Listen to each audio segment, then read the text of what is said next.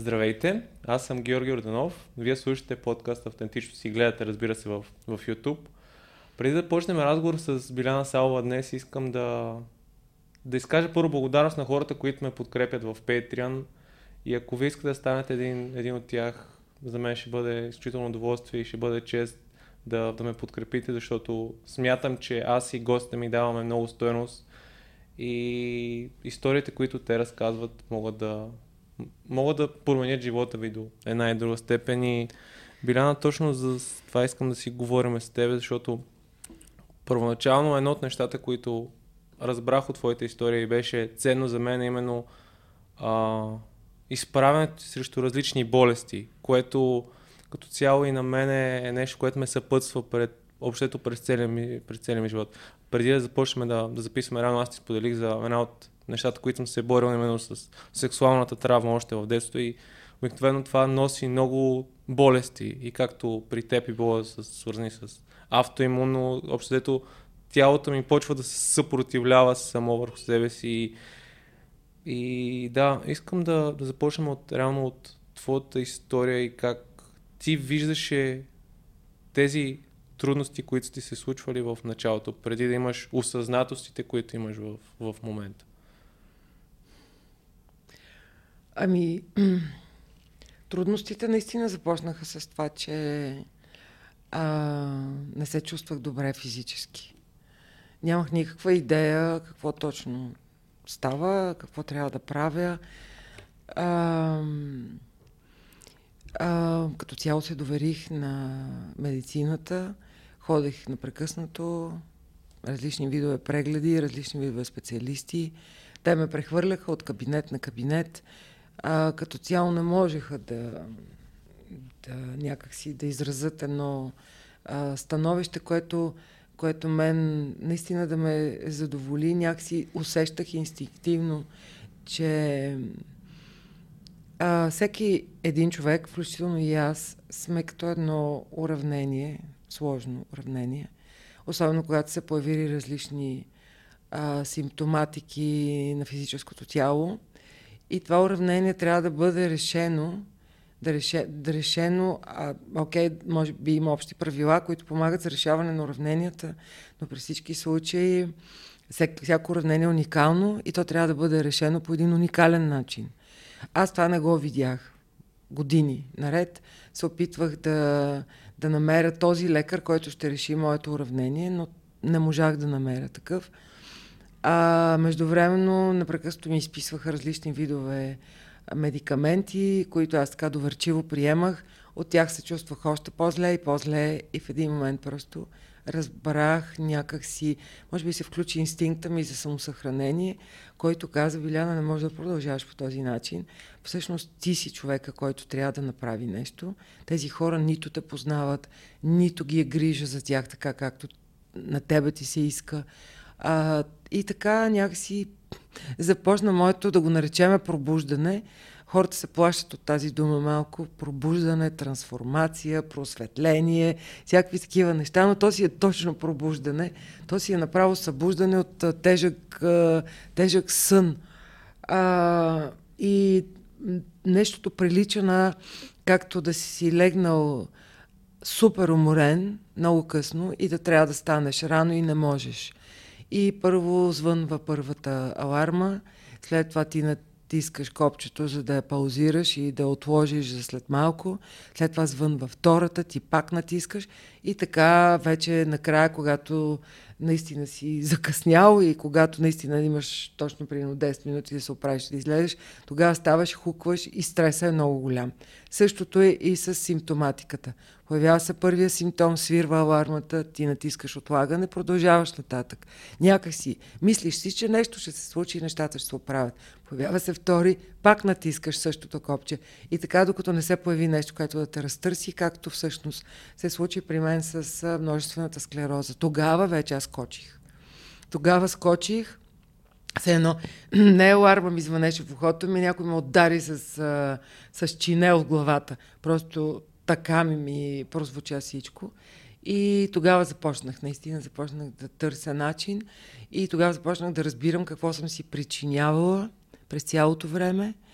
през целия си живот до тогава, целия, като казвам целия, имам предвид наистина целия, включвам и детството си, включвам и юношеските си години, включвам и след това, защото всяко едно нещо, което се е случило в живота ти, то е оставило отпечатък и те е превръщало в нещо, което всъщност не искаш да бъдеш. Като, например, да се превърнеш в контрольор, защото си преживял предателство, да се превърнеш в перфекционист, защото просто смяташ, че никой не може да свърши по-добре работата от тебе. Това е пак част от контрольорството, някакъв аспект на контрольорството. Да се свържеш, примерно, като да се свържеш с човек, който всъщност изпитваш единствено и само някакъв вид уважение, без да има никаква любов и без да има нищо, което така да вълнува сърцето ти. Когато човек се разочарова от някаква предишна връзка или любов, след това започва да технически някакси да приема нещата и да ги управлява. Много важно да ги управлява. Та се бях превърнал в един ужасен контрольор, който дори беше създал един много красив, да го наречем, етикет на моето семейство, на това, което всъщност аз имам за пред хората. Грижовен съпруг и баща, той наистина е грижовен. Той наистина е грижовен, просто не е това, което аз исках да имам. Но той, че се грижеше се. Етикета беше много хубав. 2 деца, успешен бизнес. И също хората казваха, ето тези хора са за пример. Ние не бяхме изобщо за пример, защото когато реших всъщност да видя какво е мазат етикета, ма съвсем честно, всъщност видях, че ако си представим, че това е един, примерно, буркан с нещо много вкусно вътре, което много красив етикет, когато отвориш капачката и вътре всичко е мухлясало и нищо не е такова, каквото изглежда отвън, тогава разбираш, че нещо трябва да се промени. И така, изхвърляш съдържимото в буркана, приключваш с тази дейност да създаваш красивите етикети и започваш да поглеждаш живота честно в очите и казваш, окей, кой съм аз и какво искам да бъда. И започваш да следваш този път. И как се случва това? Защото според мен от сегашната ти призма може би е лесно, но сътресенията, които се случват по време на този път, как успяваш да се справиш с тая турбуленция? И от сегашната ми призма не е лесно. Не е лесно в никакъв случай. Сегашната ми призма, сегашното ми място, което съм заела, ми позволява да погледна назад, да погледна в хората, които търсят моята подкрепа и търсят моята помощ, за да започнат от някъде и те. И единственото нещо, което усещам, е удовлетворение от това, че не съм се отказала. И че съм направила и следващата крачка, и следващата крачка и така, за да стигна до днес да седим и да си говорим тези неща спокойно. Но никак не беше трудно, никак не беше лесно, просто защото когато човек е неосъзнат, той наистина е супер объркан. Той не знае какво да прави. Когато си живял в модела, който си възпитана, то е прави нещата, които трябва. Нещата, които трябва, се определят не от теб, а се определят от някакъв социум, от някакво общество, от някакво семейство, от някакви родители, от някакви учители, от някакви хора, които ти казват така трябва да бъде. И ти някак си приемаш, че това е начина да се харесаш на другите, да правиш нещата, които те искат от тебе, които очакват от тебе. Разбира се, ти също натоварваш и други хора пък с твоите очаквания и става един магиосен кръг, в който едни нещастни хора всъщност не могат да оправдаят ничии очаквания, включително и моите към самата себе си. И никак не е лесно, но в същото време направиш ли първата крачка, някак си нещата започват да се случват от само себе си. Аз много дълго време държах на една коркова дъска, която стоеше до бюрото ми в редакцията на списание Ева, докато работех там. Там прекарах много време и то ми беше направо втори дом. И аз наистина мястото, което работех, си беше като моето си местенце. Там на тази дъска си бях изпринтила на един лист цитат от едно интервю на Робърт Дауни Джуниор, който и той минава по неговите си трудни, каменисти, трънливи пътеки. Справя се по някакъв негов си начин с неговите проблеми. Но той беше казал нещо много хубаво в това интервю и то беше следното. Трябва просто да натиснеш брояча и да го занулиш. В момента, в който направиш това, всичко започва да се случва някак лесно от само себе си. Много пъти съм го чела това изречение, на времето говоря. Сега вече не ми виси на дъската, защото аз знам как се занулява брояч, но установих, че ти го разбираш, аз го разбирах това изречение, но установих, че всъщност аз много отдавна съм мислила в тази посока. И всъщност много дълго време съм стояла с пръст протегнат към копчето, за да го натисна. Само че съм се притеснявала, страхувала, какво ще стане след това, как ще тръгнат нещата, какво ще направя, дали няма да огорча някакви хора, дали няма да им създам проблеми. Един куп обстоятелства, които всъщност са спирали моето вътрешно желание наистина да зануля и да започна наново. И така както си четях това изречение, нищо не правех, просто го четях и знаех, че това трябва да се случи. Попаднах на един филм, който... Виж как той живота е изтъкан от случайни срещи. Било то ще прочетеш интервю, или ще гледаш някакъв филм, или ще срещнеш някакъв човек, или нещо друго ще се случи, но ти се подават някакви малки знаци, сигнали. Направи го така, направи го иначе, направи го така. Да, по това време, докато умислено гледах това изречение и нищо не правех, гледах един филм, който беше такъв много... даже го гледах с децата си и той се води тип семейен филм. Казваше се Купихме си Зоопарк или нещо такова, който разказваше за едно семейство, които решават да направят пълна трансформация следствие на това, че бащата, сега доколкото си спомня, имаше някакви проблеми и той решава да зареже всичко и да направи нещо коренно различно и купува един зоопарк, който е такъв изоставен, на ръба на изоставянето, пълен с животни. И се преселват с цялото семейство там, за да се грижат за зоопарка и да го направят да заработи отново. Та в този филм имаше една сцена, в която едно момиче, тинейджър, каза следната реплика: за да направиш нещо, което е важна стъпка в живота ти, каквото и да е то, са ти нужни просто няколко секунди кораж. Няколко секунди кораж. И аз тогава си казах, точно това ми трябва. Няколко секунди кораж. Докато имам коража в тези няколко секунди, ще натисна копчето. Защото минат ли тези секунди, след това почват съмненията. И ти не го правиш. И така минава времето. Така че, всъщност, една сутрин се събудих.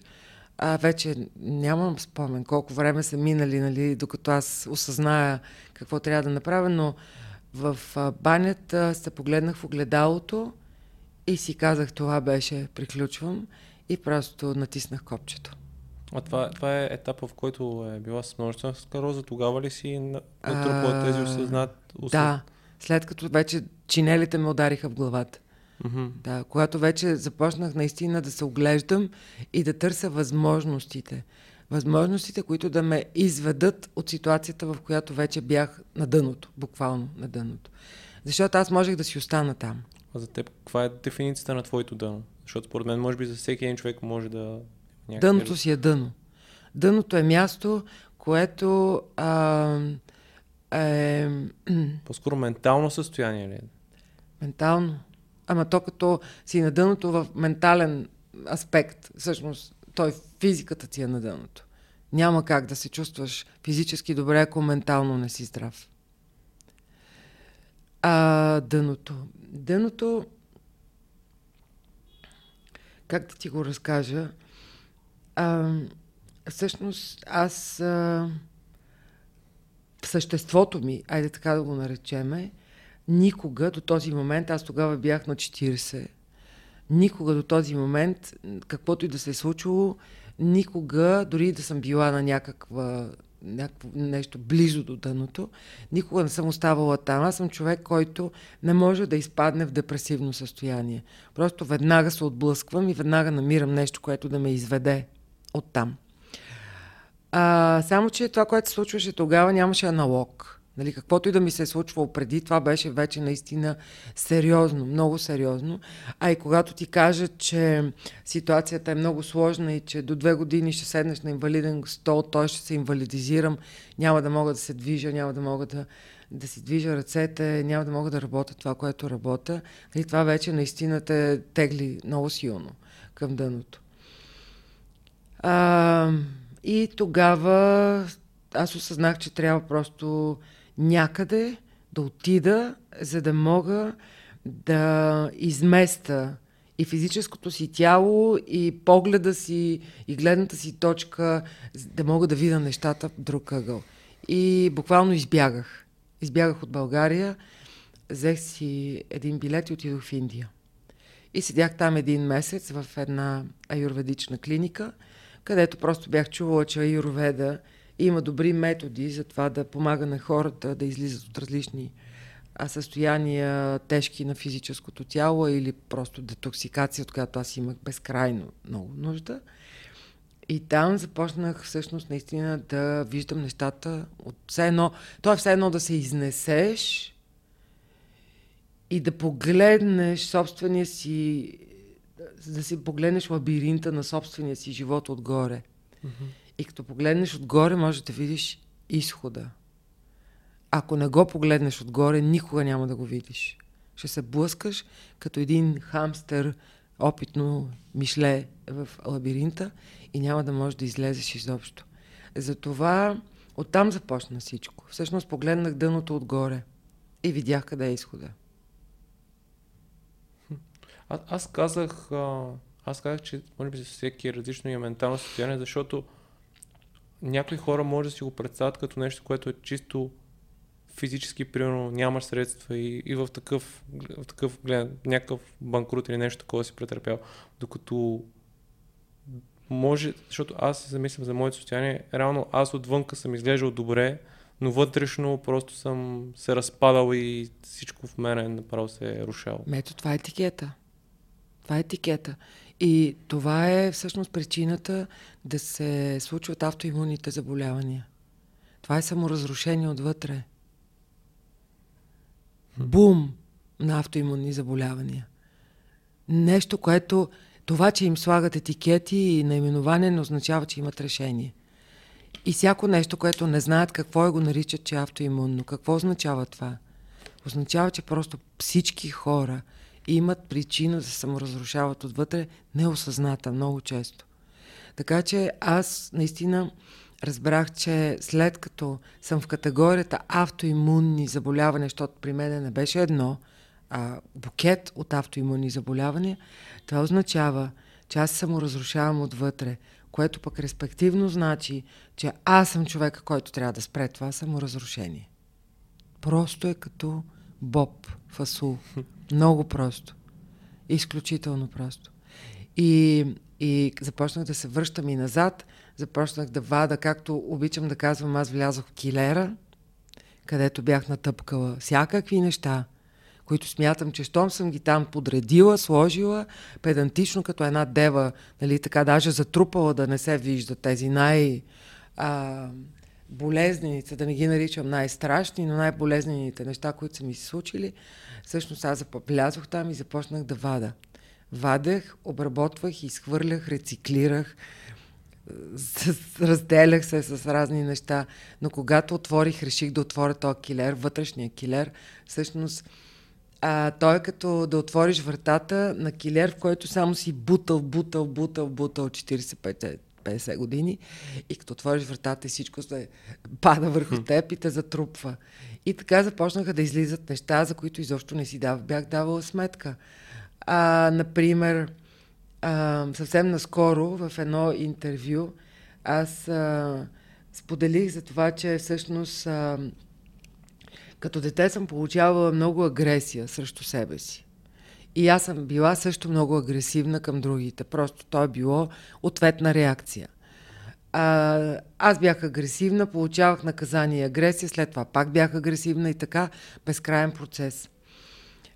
До ден днешен нямам обяснение, чисто така, дали свързано с обстоятелства и факти, защо, примерно, баща ми е спадал в тези състояния, в които да упражнява някаква агресия срещу мен.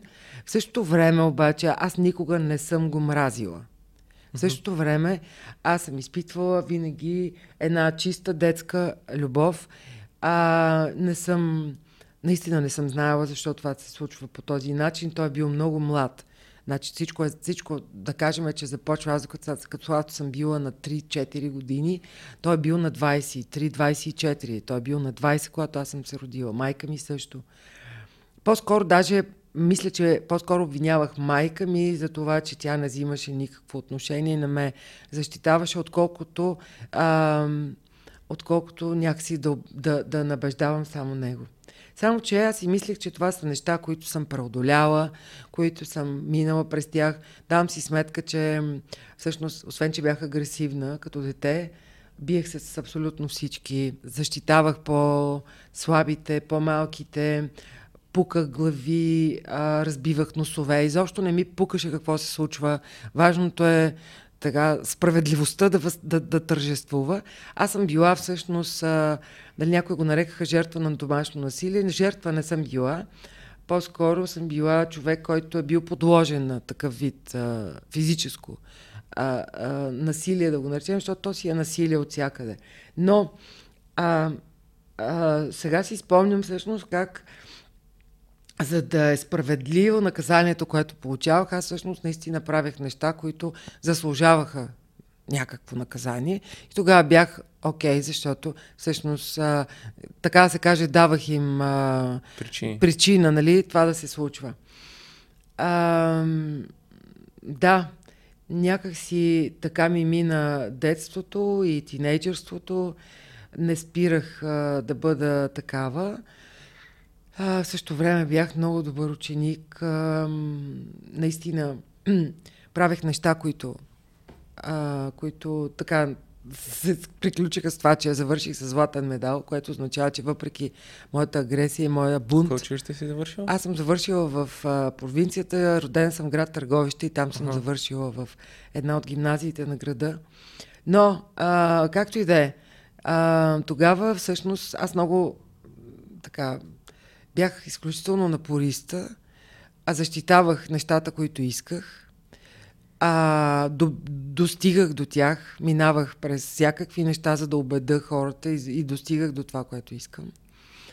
Една от големите ми мечти беше да уча медицина. Подготвях се много сериозно за това, години наред, още от 13-14 годишна.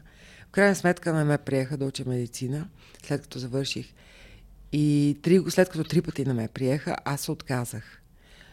И казах, това е унижение, което преживявам с това, че не ме приемат, защото аз наистина съм супер подготвена, но това не е някакво сега високо самочувствие и да ти казвам, нали, че аз съм била по-подготвена от другите. Факт, аз бях супер подготвена и факт, че влизаха хора с връзки тогава.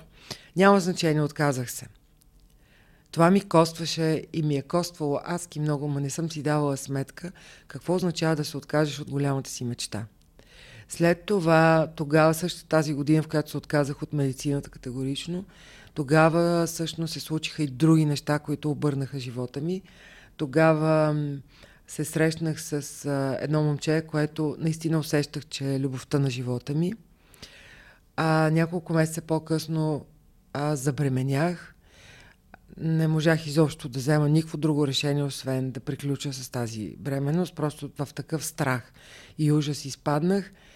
И в тази година всъщност аз се разделих с мечтата си да уча медицина, с голямата си любов, защото след аборта ние се разделихме без да се караме, без да има някакви ексцесии. Просто някак си се разделиха пътищата ни и прекратих първата си бременност. Това са 3 неща, които една жена могат да обърнат живота, особено когато е на тази възраст. Аз бях на 20.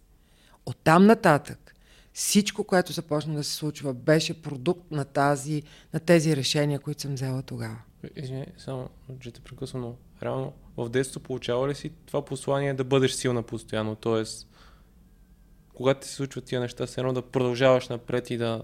Винаги съм, не знам, това мисля, че е заложено в мен. Mm-hmm. Послания, от кой да съм ги получавала. Аз просто си бях такава от малка. Mm-hmm. И след това, когато се роди сестра ми, която е по-малка, която беше, да кажем, имаше някакви здравословни проблеми, някакси грижите се насочиха към нея, аз изведнъж се усетих по-силната. Защото наистина се чувствах по този начин. Но макар, че заради нея всъщност... както се казва, изядох много бой, но пък за сметка на това, нали, тя си получаваше заслуженото, за да разбере, че трябва да има справедливост mm-hmm. на тази земя, но бях такова дете, наистина.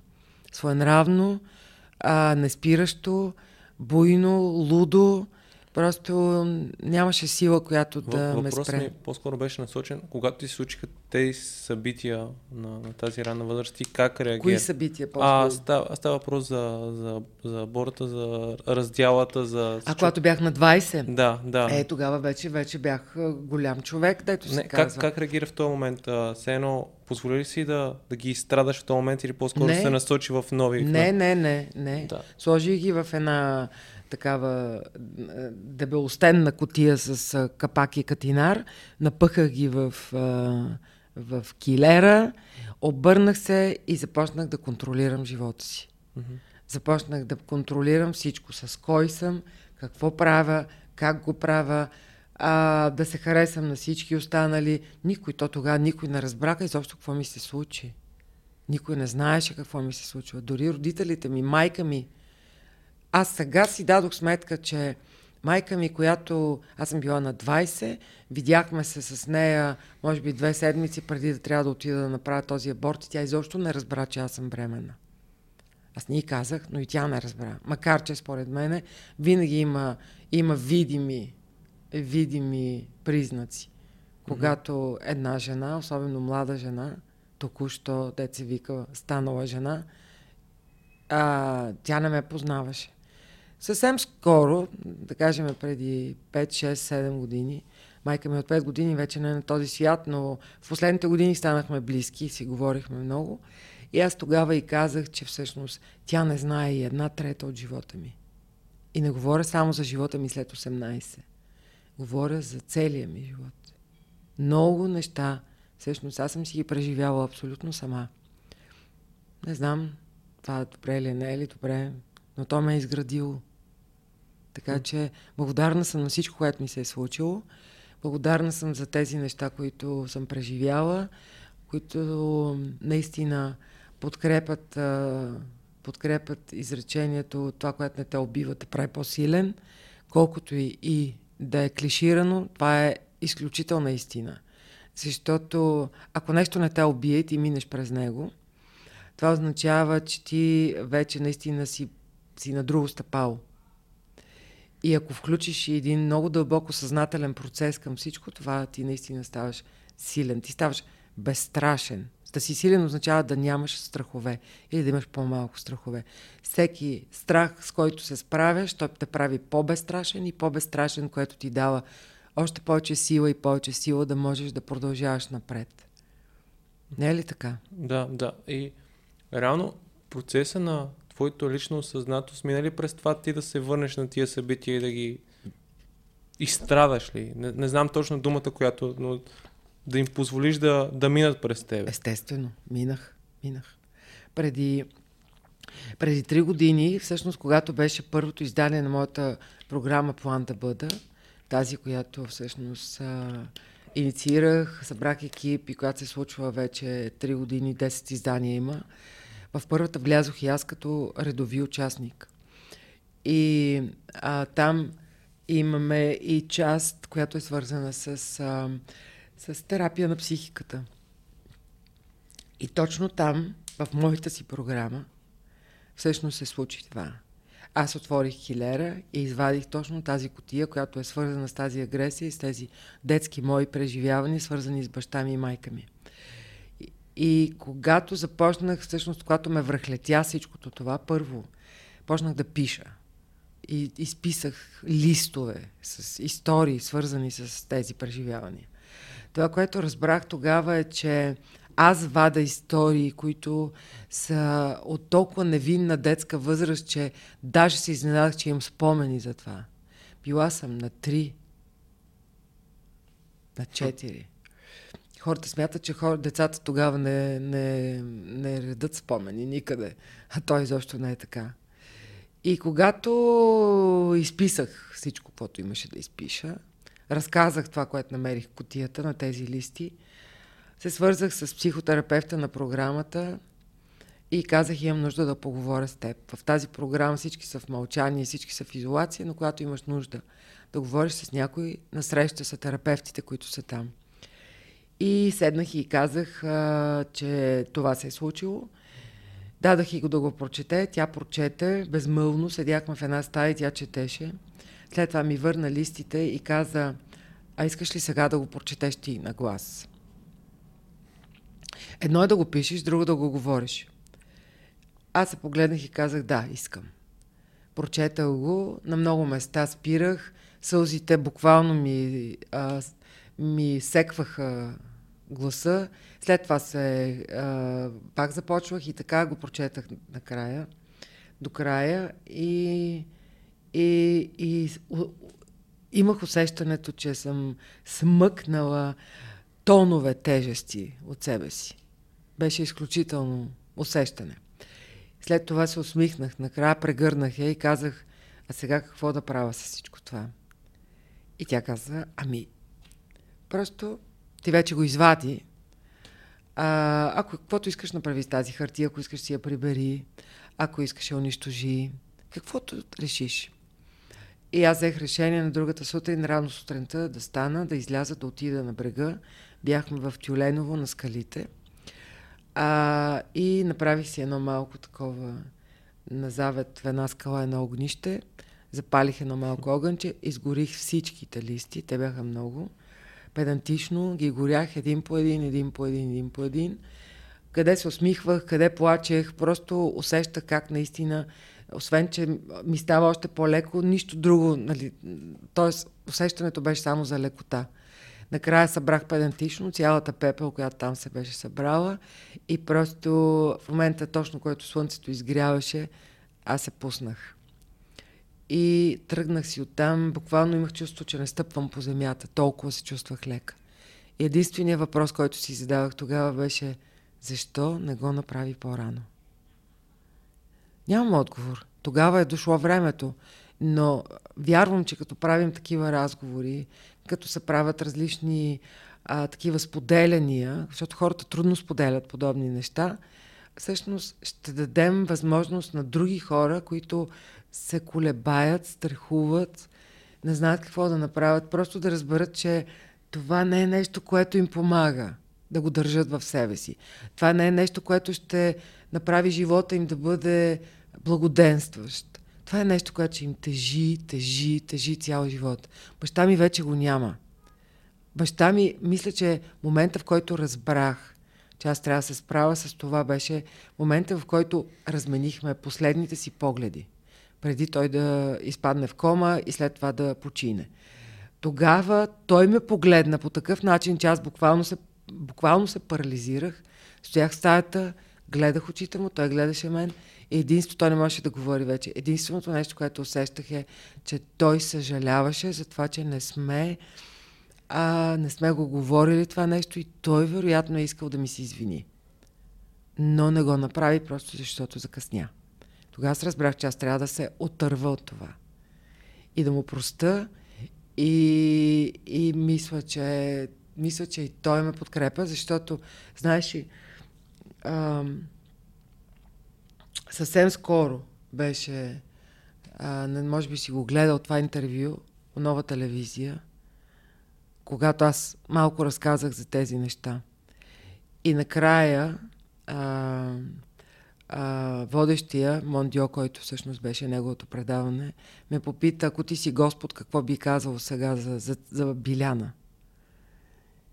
И аз казах, браво, моето момиче. След това вечерта си легнах, заспах И на сутринта всъщност сънувах баща ми, който каза същото. Така че аз съм абсолютно убедена, че това трябва, ако има нещо, което ти тежи, просто трябва да го извадиш, трябва да го махнеш от себе си, да простиш и да продължиш с лекота напред в живота си. Защото иначе това тежи и не можеш. Винаги ще те дърпа назад. Същото беше и с аборта. Аборта изобщо никакво преживяване. Нула.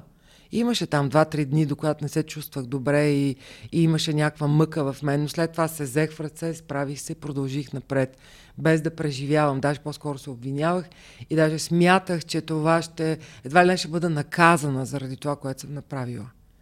Преди 4 години същото това момче ми писа имейл. И ми каза, че след като 30 години не е спрял да мисли за мен, време е да се видим. Видяхме се, сега сме заедно. Но първите 4 месеца ние все едно се върнахме 30 години назад и преживяхме всичко това, което тогава не преживяхме.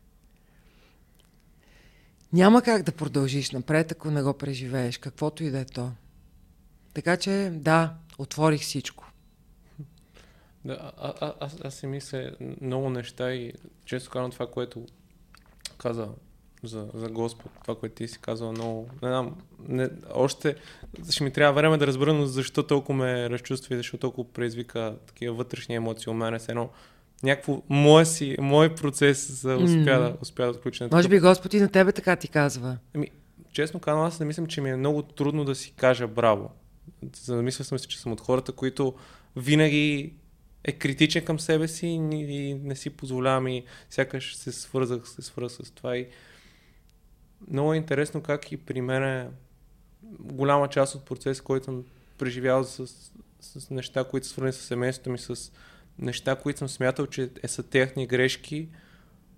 Товара пада, когато седнеш и го напишеш. Има нещо много, много специално в това да го изразиш. Да го пишеш, да. И лично и аз, защото при мен не беше наведнъж, при мен, примерно, дори в момента се случва просто, защото според мен психиката в един момент е готова да го преживее това нещо и ти дава шанс да го изразиш, защото иначе все едно не можеш да го понесеш, смята, че е толкова страшно, че ще те срути. И примерно се случва нещо, написвам го и при мен естествената ми реакция, аз да искам да го изгоря и да все едно да си отида и да не ме тормози, както ме е тормозила преди време. И смятам, че един от основните проблеми на нас като хора да се изправим срещу тия неща, защото не знаеме как. Защото си мислиме, че най-естественото е да все едно, дори ако кажем, този човек е починал, все едно, че това няма как вече да се промени.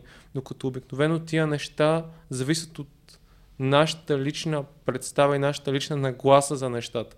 И дори няма нужда, дори понякога няма възможност да срещаме с човека, но сами може да променим хода на събитията. И според мен това е едно от нещата, които хората, които слушат, могат да си го извлекат, че отговорността е в тебе и ключа е в тебе. Точно така е, да.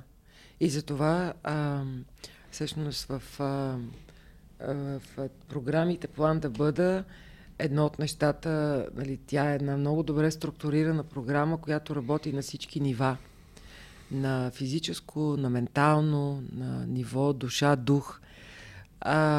Но там много специално внимание се обръща точно на тези неща, защото всеки един човек, независимо какво виждаме, като етикет, като външност, като изразяване, всеки един човек носи вътре, дълбоко в себе си по нещичко, от което трябва да се отърве. Някой повече, други по-малко.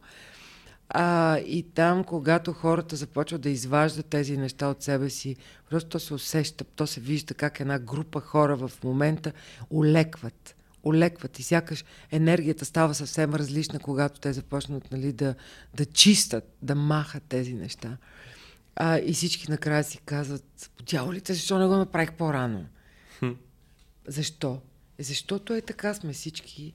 Някакси невежи сме. Според мен невежи сме. Да, Георги, не го приоритизираме в ценностите си. Да, невежи сме. Знаеш, Аюрведа казва нещо изключително ценно, че причината за всички човешки болести е невежеството. невежеството във всичките му аспекти. Има един уникален човек, философ, поет, мислител, индиец, който се казва Шри Ауробиндо, който пък казва, има само една болест и тя се нарича несъзнаването. Ако събереш тия две изречения, ще разбереш защо сме на това дередже, на което сме в момента. Ние се въртим в магиосен кръг. Ние правим всичко друго, но не и да захванем тези два компонента, несъзнаването и невежеството, и да ги обърнем. Ние сме такива от години, стотици години. Стотици години и всички викат, как е възможно 21 век да се водят войни, да стават това или онова. И казвам, каква е разликата? Ако прочетете това, което е казал Шри Ауробиндо преди 100 години, ако ти го прочетеш, ще се обърнеш да видиш дали не е за теб, дали не гледа в момента това, което и ти виждаш.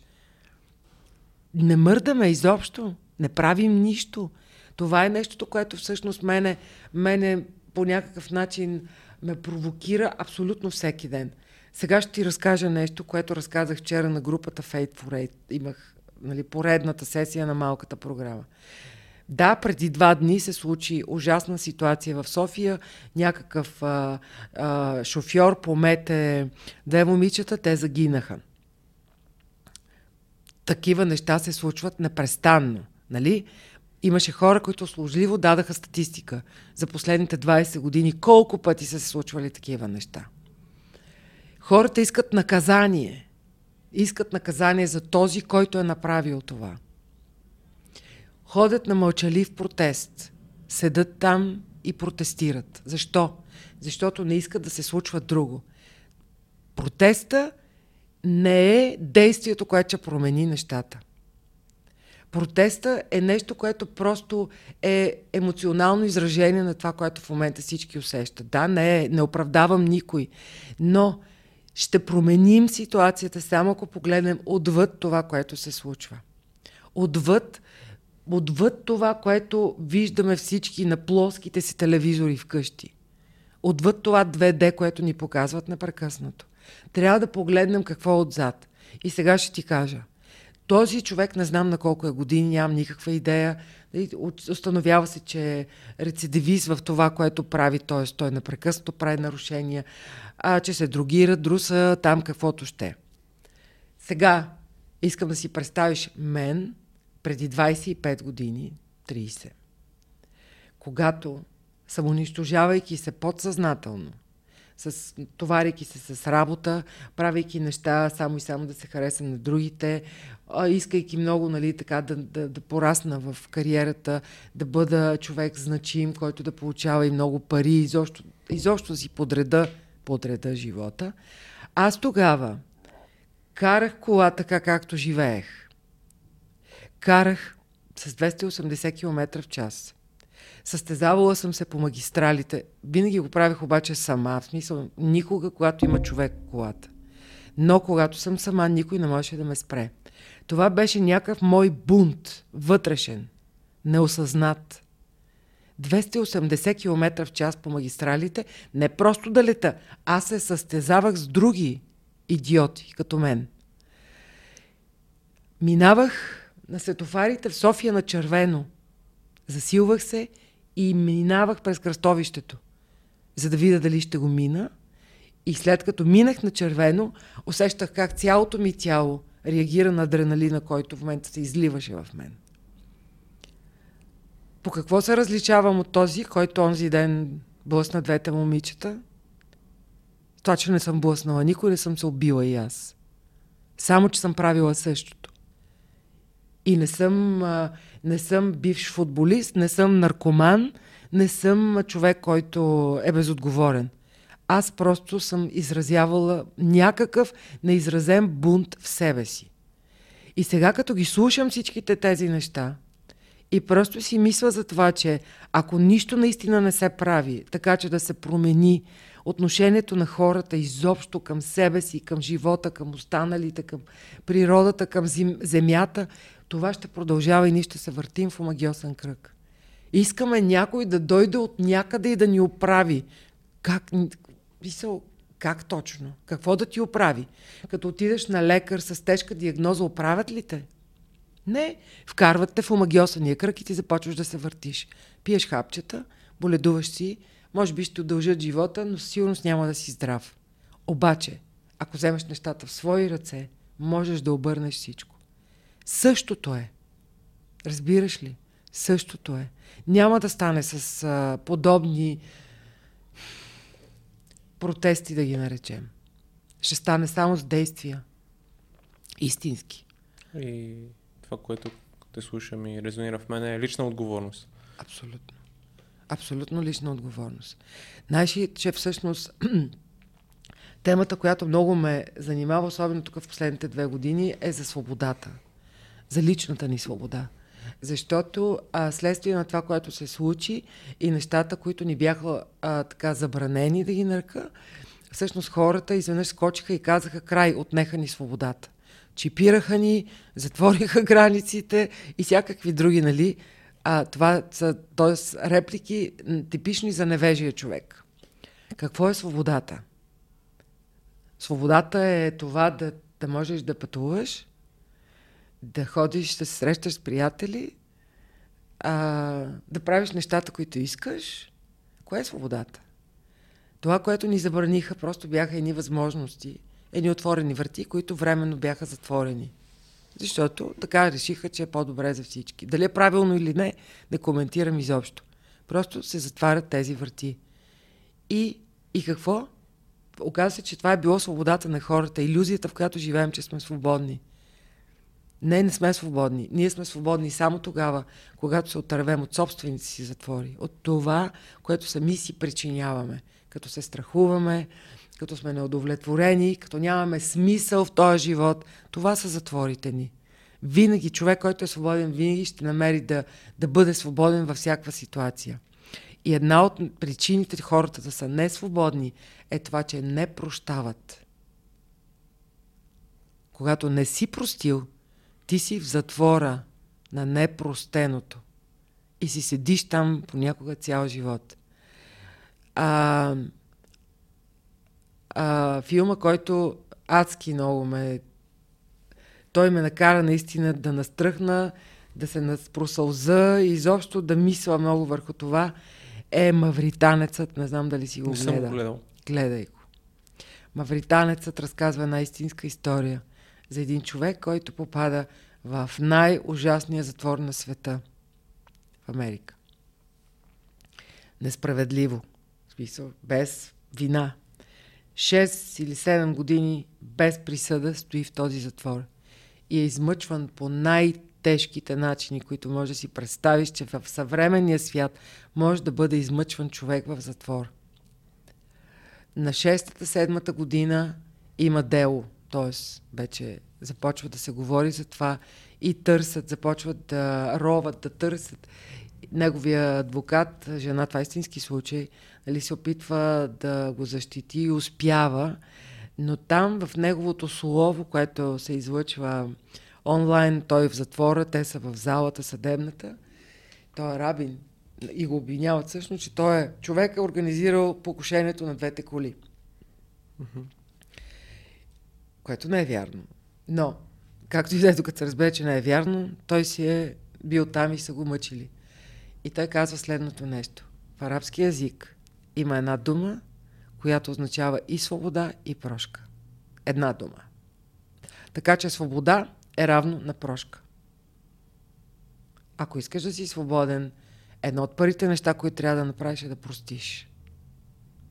Второто, трябва да бъдеш благодарен. Там също има много голяма свързаност с прошката, когато си благодарен и когато благодариш дори и на тези трудни ситуации, на тези хора, които са те по някакъв начин наранили или сте накарали да се чувстваш зле или обиден, да благодариш и на тях, че са те провокирали и са ти дали възможност да направиш следващата крачка.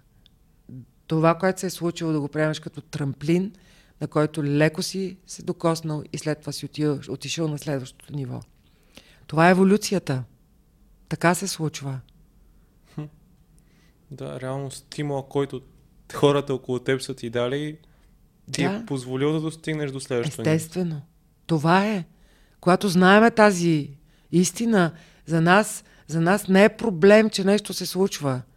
Че преживяваш някакъв провал.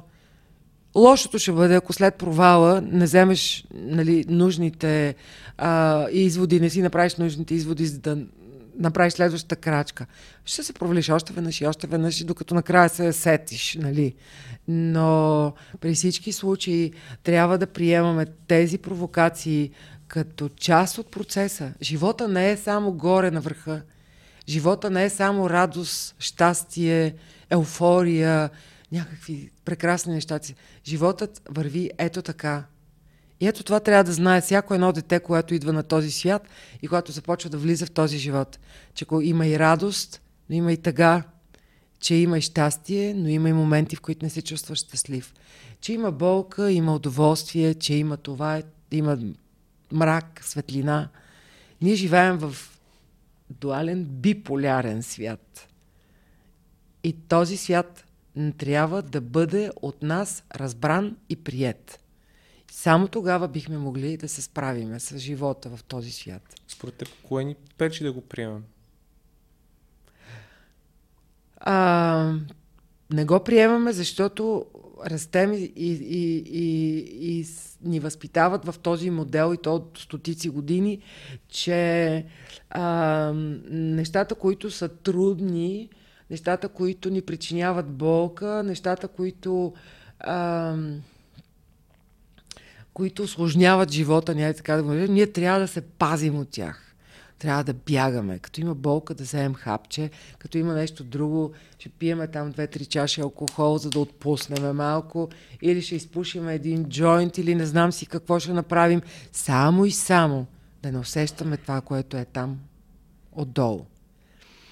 Когато това е ниска емоционална интелигентност също, просто нямаме такава нула. Ние се съсипваме от заради това много. Така че не го приемаме заради начина, по който растем. Затова смятам, че света, който е в момента, който ни обгражда и който всеки ден ни показва милиони грешки. Той като една система, ти си IT специалист, знаеш какво значи бък в системата. Това показва света в момента. Ако си представим, че системата на света е била програмирана от някакви такива небесни IT-та, не знам как да ги нарека, но в момента дава бъгове, много бъгове.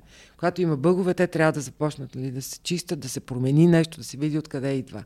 Тук това, което ни показват бъговете в момента е, че модела, който се развива този свят, който хората се развиват, растат, е грешен.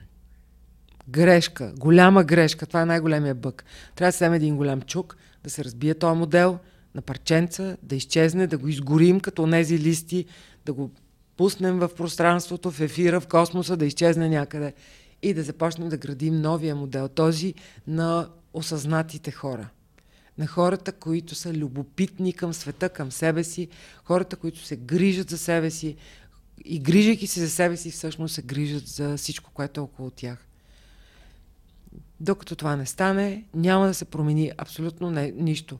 Сега чувал си вероятно, че сме влезли в ерата на Водолея, че в тази ера започва да се случват такива преломни неща. Честно казано, не съм. Това ми е... Това реално... Коя наука се занимава с... Ерата на Водолея? Да. Това са някакви метафизични, да ги наречем науки. Астрологията също има отношение към това. Но добре е да махнем ерата на Водолея. Аз скоро се запознах и се срещнах и имах разговор в моя видеоподкаст с доцент Милена Георгиева, която е генетичен инженер. Няма ери на Водолея там. Там говорим за генетика и много точна наука. И тя говори за новата наука, която се нарича епигенетика. И това, което аз изподелих, и тя го потвърди, защото за мен в момента това, което се случва, е еволюционен процес и той е много бърз и видим. Се сещаш, когато едно цвете се разтваря, то се разтваря ужасно бавно и с просто око ти почти не можеш да видиш как това се случва. Докато се обърнеш, изведнъж цветето се отворило. Ма кога се отворило, не си разбрал. Сега си представи, че това можеш да го видиш на забавен каданс в рамките, примерно, на една минута. Преди време еволюцията се е случила в рамките на стотици години, някакви процеси. Сега това, което и тя потвърди, е, че тя се случва пред очите ни. Просто все едно, онова, което било преди, деца трябвали 500 години, сега можем в рамките на 5, 10, 50 години да го видим как се случва. Така че наистина в момента живеем в особено време, еволюционно време, революционно-еволюционно време.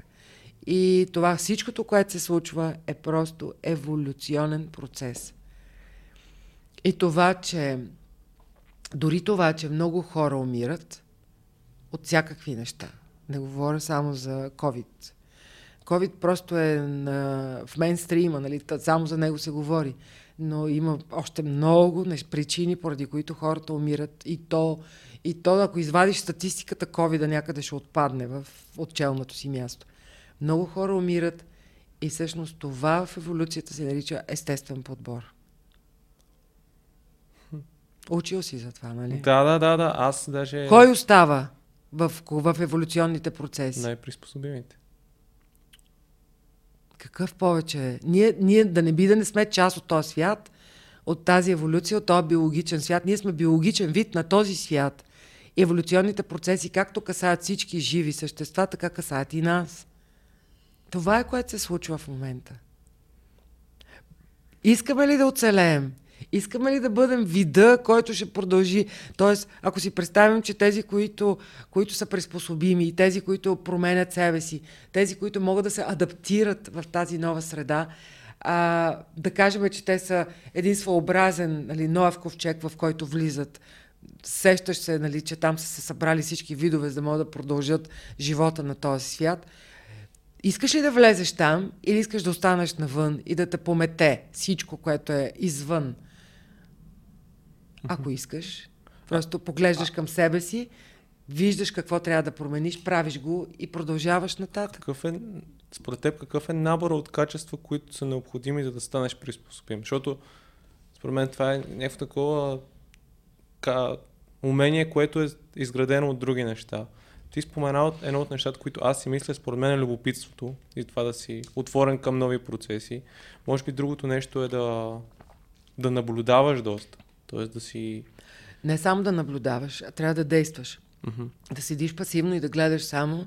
Такива много по този свят. Те гледат, коментират, виждаш, знаят всичко, могат да ти разкажат по всякакви теми, всякакви неща, но като го хванаш самия човек, просто той е абсолютно неадекватен на това, което се случва. А това не са по-скоро, как ги наречи ти, качества. Какви качества трябва да имаш, за да можеш да се приспособиш. Да. Едно единствено нещо трябва да имаш и то е осъзнатост.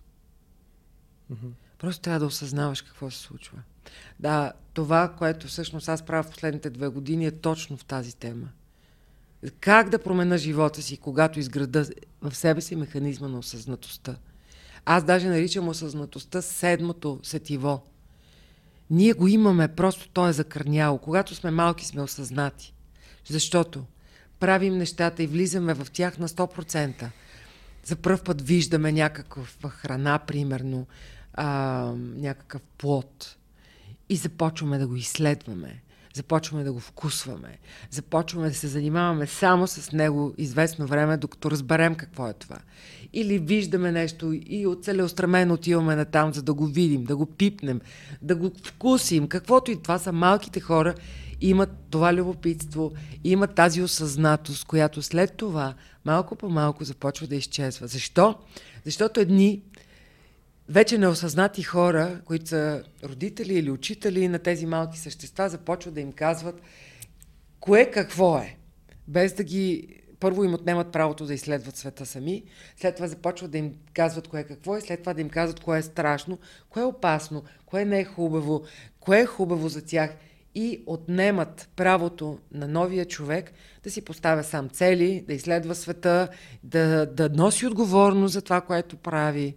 И постепенно виждаш едни хора, които от мънички, целеустремени и осъзнати същества се превръщат в това, което са всички останали. Тоест, колкото повече растем, толкова по-неосъзнати ставаме. Естествено. Естествено. На нас, ние трябва да запазим тази осъзнатост и това любопитство към живота през целия си живот, такова каквото сме го имали като малки. Имам един приятел, който понякога път като ми звънне сутрин, аз като почна разпалено да му разказвам някакви неща и той вика: как го правиш това нещо, бе? Ти, вика, всяка сутрин си като новородено, което почва да изследва света наново. Ето там е. И да правиш нещата на 100%. Да си, как се наричаше, че ми излезе думата, когато правиш 100 неща едновременно. Мултитаскинг. Да, тази модерна дума. Да си, това не е добродетел. Да си мултитаскинг не е добродетел. Не е качество, с което да се гордееш. Да, изискват някакви умения, тип циркови умения, буквално, защото ти си като еквилибрист, нали, който прави 100 неща едновременно. Само че от това страда целия свят, защото първо ти ги правиш. Правиш ги, за да ги отметнеш с чавки в твоя тефтер и да кажеш: аз свърших всичко. Как си го свършил обаче е друг въпрос. Колко от това е останало в тебе също? Дали това ти е помогнало или по-скоро е направило така, че да тръгнеш към бърнаут също? Единственото решение, вместо да правиш 100 неща едновременно, е да обърнеш всичко. Нали, чупим този модел с големия чук, обръщаме всичко и започваме да правим по едно нещо с 100% внимание. Когато ти работиш с много хора, минават през програмите ти, защото хората по темперамент, по характер са различни, кои от тях са склонни да минат с чука и кои са имат повече нужда от повече време да... Всеки има различна скорост. Да. За фащане на чука или за натискане на бутона. Ами аз в началото си мислех, че това е толкова просто, толкова гениално и толкова бързо човек може да го направи, че някак си като се срещах с хората и така ги натисках, да не губят време, да го правят бързо, защото особено когато човек има здравословен проблем, когато губи време, не е в негова полза. И когато мине някакво време, на него почва да му става по-трудно. Обаче след това разбрах, че това няма как да стане. И че всеки си има негова скорост. И всеки се движи по този път с неговата си скорост. И че ако събудиш някой, който не се е наспал още, е много крив и сърдит на света и даже не е добре да го правиш. Така че има хора, които никога няма да се събудят според мен. Те ще си проспат и така живота. При тях еволюция няма да има. 0. Те няма да бъдат полезни изобщо за човешката еволюционна история. Има хора, които им трябват много време, но пък са много постоянни, системни, си върват по пътя крачка по крачка, крачка по крачка.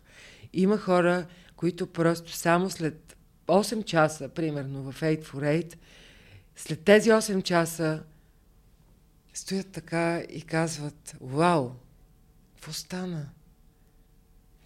Аз, вика, сега изобщо гледам на нещата, които са част от мен, които са част от живота ми по съвсем различен начин. А тези пък, които излизат от plantobe, знаеш каква аналогия правят много готина. Те казват, примерно си тръгват, нали, на 11-тия ден или на 6-тия, защото имаме и 5 и 10 дни. И след това ми пишат и казват: абе, вика, света е същия.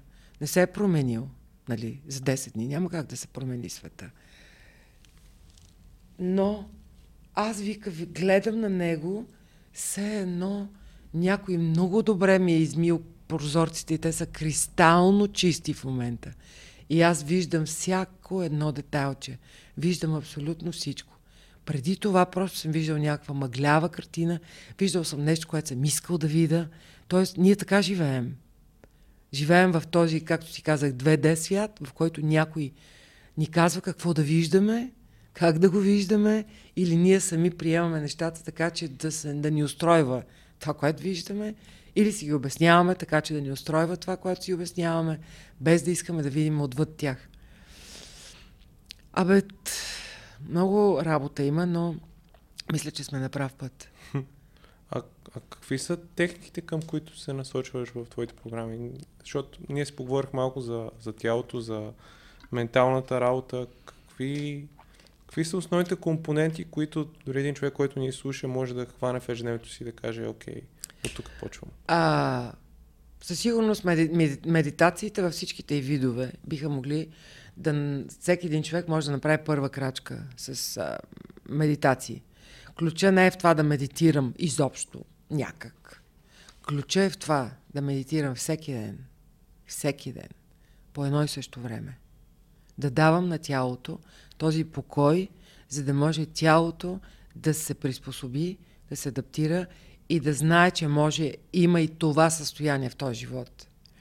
Тоест може да започне от това. На сайта на plantobe.net има качени кратки медитативни практики на различни теми. Може да се влезе там, да си избереш някаква тема или пък да ги изслушаш всичките, да си кажеш, има някоя, която ще те докосне по някакъв начин точно в този момент и да започнеш да си я въртиш всеки ден. Всеки ден по едно и също време. Другото нещо, което могат да правят, аз не мога да кажа какви са компонентите на програмата, защото те са така структурирани във всички програми, че ти наистина трябва да си там, трябва да си в изолация и трябва да си в мълчание, за да можеш да постигнеш ефекта, който всъщност се получава накрая. Но вкъщи, при всички случаи, аз затова и нарекох фондацията "Мога сам", защото смятам, че наистина всеки може сам. Другото нещо е ритъма. Да вкараш ритъм в живота си. Да вкараш ритъм в живота си така, че той да бъде в хармония с ритъма, който е на природата. Нали? Изгреви, залези, изгреви, залези. Лягам, ставам, спа. Хората не спът. Да си върнеш съня. Много изследвания в последно време казват, че само ако си върнеш добрия сън, можеш да решиш 50% от здравословните си проблеми. Само с добрия сън. Това става с ритъм.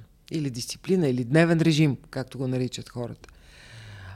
Също да се храниш 2 пъти или 3 пъти на ден, по едно и също време. Тялото да знае кога яде, кога не яде. Аюрведа ме научи, че ако живея в такъв режим, аз ще сваля половината стрес от себе си. Тогава ги гледах и казах, хора, стресът идва отвън. Не, казват те, не отвън. Отвън идват различни обстоятелства, които могат да ти образуват стрес. Но основният стрес си го правиш сама. Защото тялото ти не знае нито кога спи, нито колко спи, нито кога яде. Така че това е другото нещо, което е добре да направят. И още едно ще кажа, което със сигурност е мега трансформиращо и е много лесно. И то е следното. Купете си тетрадка и писалка. И започнете, номерирайте 40 страници. И започнете всеки ден да пишете по 3 благодарности. 3 неща, за които съм благодарен днес. По едно и също време отново, за да може да се случва в ритъм. Това е изключително трансформираща практика. Аз се борих с нея 2 години. Бях в абсолютно отрицание. Струваше ми се инфантилна, струваше ми се абсолютно несериозна. Какви сте глупости, аз нямам време, ще сядам да пиша благодарности. Оказа се обаче, че това е нещо изключително ценно. Така че всеки може да го направи. Всеки ден пишеш и след като благодариш, почваш да живееш така, че да фокусираш върху нещата, които се случват през деня, за които си благодариш, защото трябва да ги напишеш след това. Търсиш тези неща. Ти не търсиш тези неща, които те карат да си гневен, яростен, виновен, а ти търсиш нещата, за които да благодариш. Виж колко е просто. След това идва момент, в който почваш да благодариш, вече ставаш все по-осъзнат и по-осъзнат и се почваш да благодариш на трудните ситуации, които са ти случили до този момент. Защото разбираш, че те са те изградили такъв какъвто си в момента. Почваш да се харесваш все повече и повече.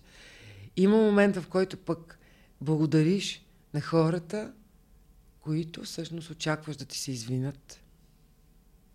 Е, тогава вече си достигнал следващото ниво.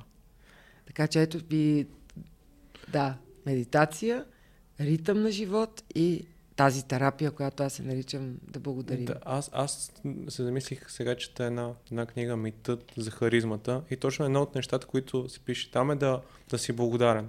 И аз се замислих, че разбирам го ментално, в смисъл, разбирам процеса, но не го чувствам. И т.е. кое е да си благодарен? Да, в смисъл, разбирам, че съм благодарен за неща, но все едно Затова пиши. Да. Ти сам го каза преди малко, че е много хубаво да се пише. Да. Пиши. И точно сега... Купи си тетрадка днес. Ще взема този, този навик и ще го приложа. Вземи си тетрадка днес и започни. Имаме ли още време? Аз имам време. Не знам ти... Към час и 10 минути записваме. Добре, ще кажа още малко неща. Едното нещо, което искам да кажа, е свързано пак с една много лесна практика, която аз нарекох визуализирай края. В какво се състои тя? Сутрин, като се събуждаш, когато ти свирне алармата, вместо служи си етикетче на алармата, на която напише визуализирай края. И преди да станеш от леглото за 30-60 секунди, си затвори отново очите и си представи края на деня. Представи си в колко часа си лягаш. Това, между другото, помага за изграждането на ритъма. Защото аз така си, като изляза поради някаква причина извън ритъм, след това така влизам. Представи си, че си лягаш 10, примерно. Точно виждаш часовника, че отмерва 10. Виждаш се в какво си облечен, как изглежда пижамата ти, тениската, с която си лягаш или каквото там обличаш. Усещаш как лягаш на леглото, усещаш как тялото ти се отпуска, усещаш как материята на чершафите докосва откритите части на кожата, на тялото ти, главата ти, как се отпуска върху възглавницата, шията, всички тези неща, като усещане и детайли. Ако има миризми, си усещаш и тях. Стаята как изглежда, леглото, всички детайли са важни. И накрая се отдаваш на това как се усещаш. Никой не иска да си легне ядосан, неудовлетворен, тъжен или каквото там, всичко, което би попречило на здравия му сън. Затова ти програмираш от сутринта да бъдеш удовлетворен, усмихнат, доволен от нещата, които са ти се случили, от хората, с които си видял, благодарен за това, което се е случило и изобщо изпълнен с вдъхновение от всички неща, които са ти се случили през деня. Ти си планирал 5, те са ти случили 55, от тия 55 половината са били примерно с отрицателен заряд, но ти си минал през тях с ясното съзнание, че това са неща, които в момента ти носят някакъв вид послания, някакви уроци. И как се чувстваш и как се спиваш дълбок и здрав сън, за да се събудиш на другия ден, изпълнен с любопитство и енергия да посрещаш новия ден. Това е визуализирай края на деня си. Работи безотказно. Експериментирал съм дори с нереални часове за лягане и защото съм се програмирала, така ми се разместват нещата, така ми се подрежда всичко, че аз наистина си лягам в часа, в който съм визуализирала сутринта. Next level обаче на тази визуализация е да визуализираш края на живота си. Как? Махаме първата част, детайлите тук не са важни. Никой не знае кога това ще се случи. Как ще изглеждаш, на колко години ще бъдеш, какво ще си облечен, къде ще се намираш и всякакви такива подробности не са важни изобщо. Единственото нещо, което е важно е как се чувствам. В тази последна една минута. Как се чувствам? Някой иска ли да си отиде от този свят самотен, болен, в болка и във всякакви такива ужасни неща? Не, няма. Няма нормален човек, който да иска това, нали? Да. Искаш да си доволен, удовлетворен от всичко, което си направил, без да съжаляваш за нито едно нещо в живота си. Искаш да се чувстваш радостен, спокоен за това, което оставяш, дори изпълнени с любопитство за това, което идва. Никой не знае какво е. И аз, когато направих всъщност тази визуализация за първ път, аз я направих в обратния ред. Първо визуализирах края на живота си и след това почнах да правя с края на деня си, защото реших, че това е много хубаво, защото всеки един ден една метафора на живота ни. Раждаме се сутрин и умираме вечер. И когато преди 3 години и малко повече, трябваше да преживея втората си сърдечна операция, която беше трудна, по-трудна от първата. И с усложнения имаше един момент, в който аз Събудиха ме и мисля, имах усещането, че аз съм в нещо като последната минута на живота си, защото ми казваха неща, които не бяха писал, окей. За това какво се случва, какъв ще бъде изхода. И когато съзнах, че съм в тази минута, разбрах, че се чувствам точно така, както си го бях програмирала. Бях абсолютно спокойна, бях абсолютно удовлетворена. Усмихнах се даже на човека, който ми говореше. И понеже тогава си бях казал, и ако може, докато спа, нали, сънувам някакви супер вдъхновяващи неща. И тогава даже си казах, да, ето, даже след малко ще ме преспът. И аз наистина ще спа, каквото и да се случва. И така, всъщност след това ме събудиха, разбрах, че всичко е минало добре, но тествах го, така да се каже. И то работи. Ако ти визуализираш този край и ти програмираш в себе си да се чувстваш така в този момент, когато и да е той, ти ще се чувстваш така. И ще вървиш към този финал, към този край. Ще вървиш абсолютно без никакъв страх и ще живееш не въпреки това, че има смърт, а ще живееш заради това, че има, и тя ще бъде точно такава. Защото да пренебрегваме смъртта и да не мислим и да не говорим за нея само защото е нещо много ужасно и страшно, не е решение. Това е като да замитаме нещо и да го крием, защото не ни е приятно да говорим за него. Напротив, смъртта е естествения край на всяко живо същество на тази планета. Нашия също. Така че е добре да си тръгнем по този начин. Да я приемем. Абсолютно. Абсолютно. Така че това е една практика, която ако започне човек да я прави, наистина може да промени това как крачи през живота си. Да, аз за себе си съм забелязал и последно време се опитвам, и това от доста дълго време, да вкарам медитация в ежедневието си, и сега го налагам вечер преди да легна да спа, защото го усещам като най-удобното време за мен и си намерил съм нещо, което да правя, и определено резултатът е много добър за мен. Изпитвам това спокойствие.